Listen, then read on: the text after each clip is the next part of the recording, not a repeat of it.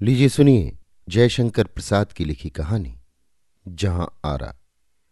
वाचन समीर गोस्वामी का है। यमुना के किनारे वाले शाही महल में एक भयानक सन्नाटा छाया हुआ है। केवल बार बार तोपों की गड़गड़ाहट और अस्त्रों की झनकार सुनाई दे रही है। वृद्ध शाहजहां मसनद के सहारे लेटा हुआ है और एक दासी कुछ दवा का पात्र लिए हुए खड़ी है। शाहजहां अन्य मनस्क होकर कुछ सोच रहा है। तोपों की आवाज़ से कभी कभी चौंक पड़ता है। अकस्मात उसके मुख से निकल पड़ा। नहीं नहीं, क्या वो ऐसा करेगा? क्या हमको तख्त ताउस से निराश हो जाना चाहिए? हाँ, अवश्य हो जाना चाहिए। शाहजहां ने सिर उठाकर कहा, कौन? जहाँ आ रहा? क्या ये तुम सच कहती हो? जहाँ आ रहा। समीप आकर। हाँ, जहाँ पनाह, ये ठीक है, क्योंकि आपका अकर्मण्य पुत्र दारा भाग गया और नमक हराम दिलेर खां क्रूर औरंगज़ेब से मिल गया और किला उसके अधिकार में हो गया। शाहजहां, लेकिन जहाँ आ रहा? क्या औरंगज़ेब क्रूर है? क्या वो अपने बूढ़े बाप की कुछ इज़्ज़त न करेगा? क्या वो मेरे जीते जी तख्त ताउस पर बैठेगा? जहाँ रहा जिसकी आँखों में अभिमान का अश्रु जल भरा था। जहाँ पनाह आपके इसी पुत्र वात्सल्य ने आपकी ये अवस्था की, औरंगज़ेब एक नारकीय पिशाच है, उसका किया क्या नहीं हो सकता, एक भले कार्य को छोड़कर। शाहजहां, नहीं जहाँ आ रहा ऐसा मत कहो। जहाँ आ रहा हाँ जहाँ पनाह, मैं ऐसा ही कहती हूँ। शाहजहां ऐसा? तो क्या जहाँ आ रहा? इस बदन में मुगल रक्त नहीं है? क्या तू मेरी कुछ भी मदद कर सकती है? जहाँ आ रहा। जहाँ पनाह की जो आज्ञा हो। शाहजहां तो मेरी तलवार मेरे हाथ में दे। जब तक वो मेरे हाथ में रहेगी, कोई भी तख्त ताउस को मुझसे न छुड़ा सकेगा। जहाँ आ रहा, आवेश के साथ। हाँ, जहाँ पनाह, ऐसा ही होगा। कहती हुई वृद्ध शाहजहां की तलवार उसके हाथ में देकर खड़ी हो गई। शाहजहां उठा और लड़खड़ा कर गिरने लगा। शाहजादी जहाँ आरा ने बादशाह को पकड़ लिया और तख्त ताउस को कमरे की ओर ले चली। तख्त ताउस पर वृद्ध शाहजहां बैठा है और नकाब डाले जहाँ आरा पास ही बैठी हुई है और कुछ सरदार जो समय वहाँ थे, खड़े हैं। नकीब भी खड़ी है। शाहजहां के इशारा करते ही उसने अपने चिरभ्यस्त शब्द कहने के लिए मुँह खोला। अभी पहला ही शब्द उसके मुँह से निकला था कि उसका सिर छटक कर दूर जा रहा। सब चकित होकर देखने लगे। जरह बातर से लदा हुआ औरंगज़ेब अपनी तलवार को रूमाल से पहुँचता हुआ सामने खड़ा हो गया और सलाम करके बोला, हुजूर की तबीयत नासाज सुनकर मुझसे न रहा गया, इसलिए हाजिर हुआ।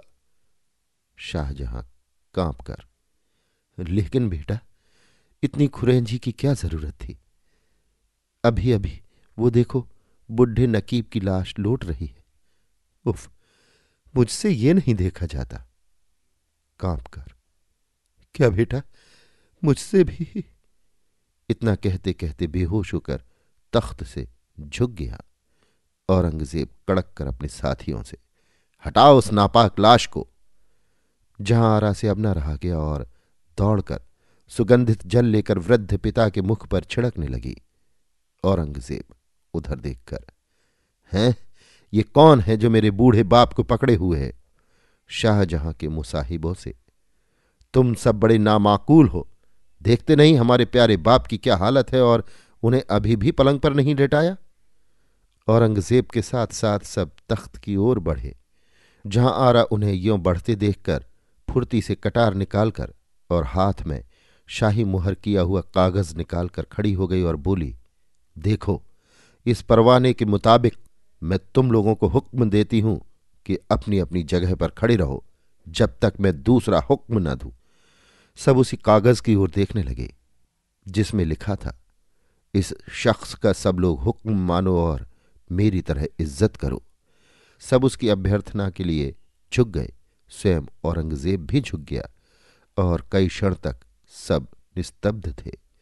अकस्मात औरंगज़ेब तनकर खड़ा हो गया और कड़क कर बोला, गिरफ़्तार कर लो इस जादूगरनी को। ये सब झूठा फिसाद है। हम सिवा शहनशाह के और किसी को नहीं मानेंगे। सब लोग उस औरत की ओर बढ़े। जब उसने देखा, तब फ़ौरन अपना नकाब उलट दिया। सब लोगों ने सिर झुका दिया और पीछे हट गए। औरंगज़ेब ने एक बार फिर सिर नीचे कर लिया और कुछ बड़बड़ाकर ज़ोर से बोला, कौन जहाँ आ रहा तुम यहाँ कैसे? जहाँ आ रहा औरंगज़ेब, तुम यहाँ कैसे? औरंगज़ेब पलटकर अपने लड़के की तरफ़ देखकर, बेटा, मालूम होता है कि बादशाह आलम बेगम का कुछ दिमाग बिगड़ गया है, नहीं तो इस बेशर्मी के साथ इस जगह पर ना आती। तुम्हें इनकी हिफाजत करनी चाहिए। आ और औरंगज़ेब के दिमाग को क्या हुआ है? जो वो अपने बाप के साथ बेअदबी से पेश आया। अभी इतना उसके मुँह से निकला ही था कि शहजादे ने फुर्ती से उसके हाथ से कटार निकाल लिया और कहा, मैं अदब के साथ कहता हूँ कि आप महल में चलें, नहीं तो जहाँ से ये देखकर न रहा गया। रमणी सुलभ वीर और अस्त्र, क्रंदन और अश्रु का प्रयोग उसने किया और गिड़गिड़ाकर औरंगज़ेब से बोली क्यों औरंगज़ेब? तुमको कुछ भी दया नहीं है? औरंगज़ेब ने कहा, दया क्यों नहीं है बादशाह बेगम? दारा जैसे तुम्हारा भाई था, वैसा ही मैं भी तो भाई ही था। फिर तरफदारी क्यों? जहाँ आ रहा। वो तो बाप का तख्त नहीं लिया चाहता था।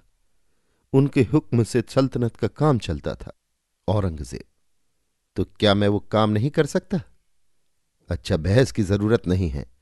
बेगम को चाहिए कि वो महल में जाए। जहाँ आरा कातर दृष्टि से वृद्ध मूर्छित पिता को देखती हुई शहजादे की बताई राह से जाने लगी।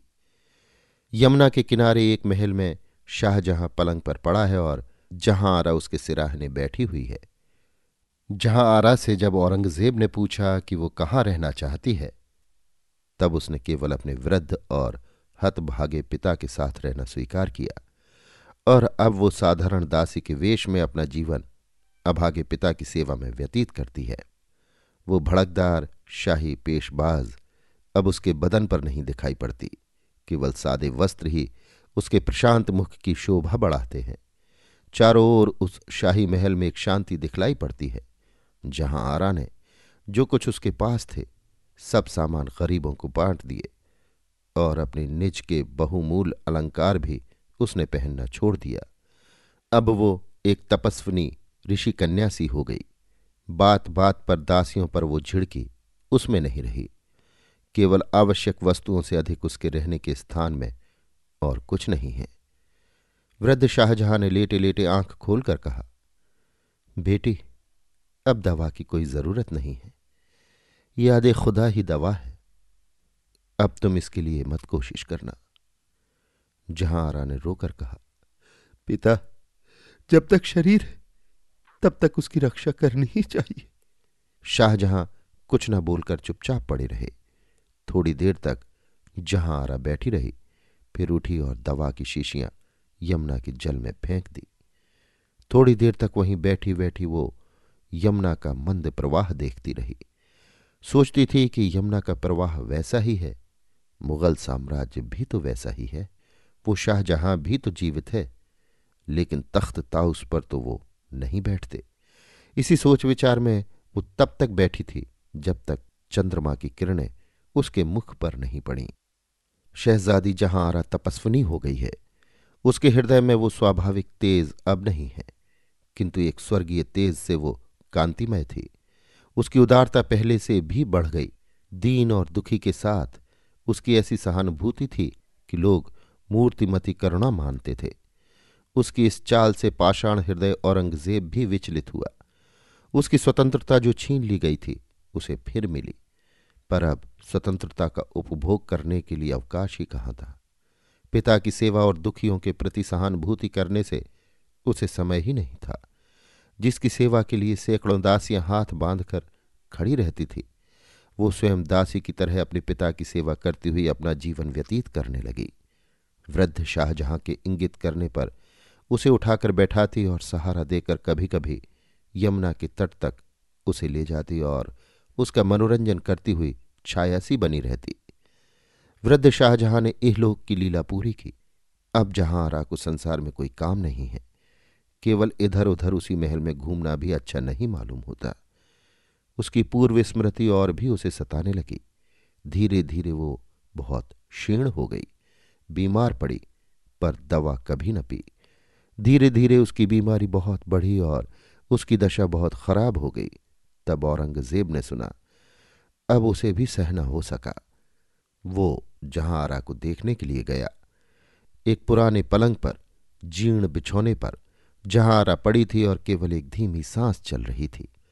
औरंगज़ेब ने देखा कि वो जहाँ आरा है, जिसके लिए भारतवर्ष की कोई वस्तु अलभ्य नहीं थी। जिसके बीमार पड़ने पर शाहजहां भी व्यग्र हो जाता था और सैकड़ों हकीम उसके आरोग्य करने के लिए प्रस्तुत रहते थे। वो इस तरह एक कोने में पड़ी है। पाषाण भी पिघला। औरंगज़ेब की आँखें आँसू से भर आईं और वो घुटने के बल बैठ गया। समीप मुँह ले जाकर बोला, बहन, कुछ हमारे लिए हुक्म है? जहाँ आरा ने अपनी आँखें खोल दी और एक पुर्जा उसके हाथ में दिया, जिसे झुककर औरंगज़ेब ने लिया, फिर पूछा बहन, क्या तुम हमें माफ़ करोगी? जहाँ आरा ने खुली हुई आँखों को आकाश की ओर उठा दिया, उस समय उनमें से एक स्वर्गीय ज्योति निकल रही थी, और वो वैसे ही देखती रह गई। औरंगज़ेब उठा और उसने आँसू पहुँचती हुए पुर्जे को पढ़ा। उसमें लिखा था, बगैर सब्ज ना पोशत कसे मजार मरा, कि कब्रे पोश गरीबा, हमी गया बसस्त। अभी आप सुन रहे थे जयशंकर प्रसाद की लिखी कहानी, जहाँ आरा। वाचन समीर गोस्वामी का था।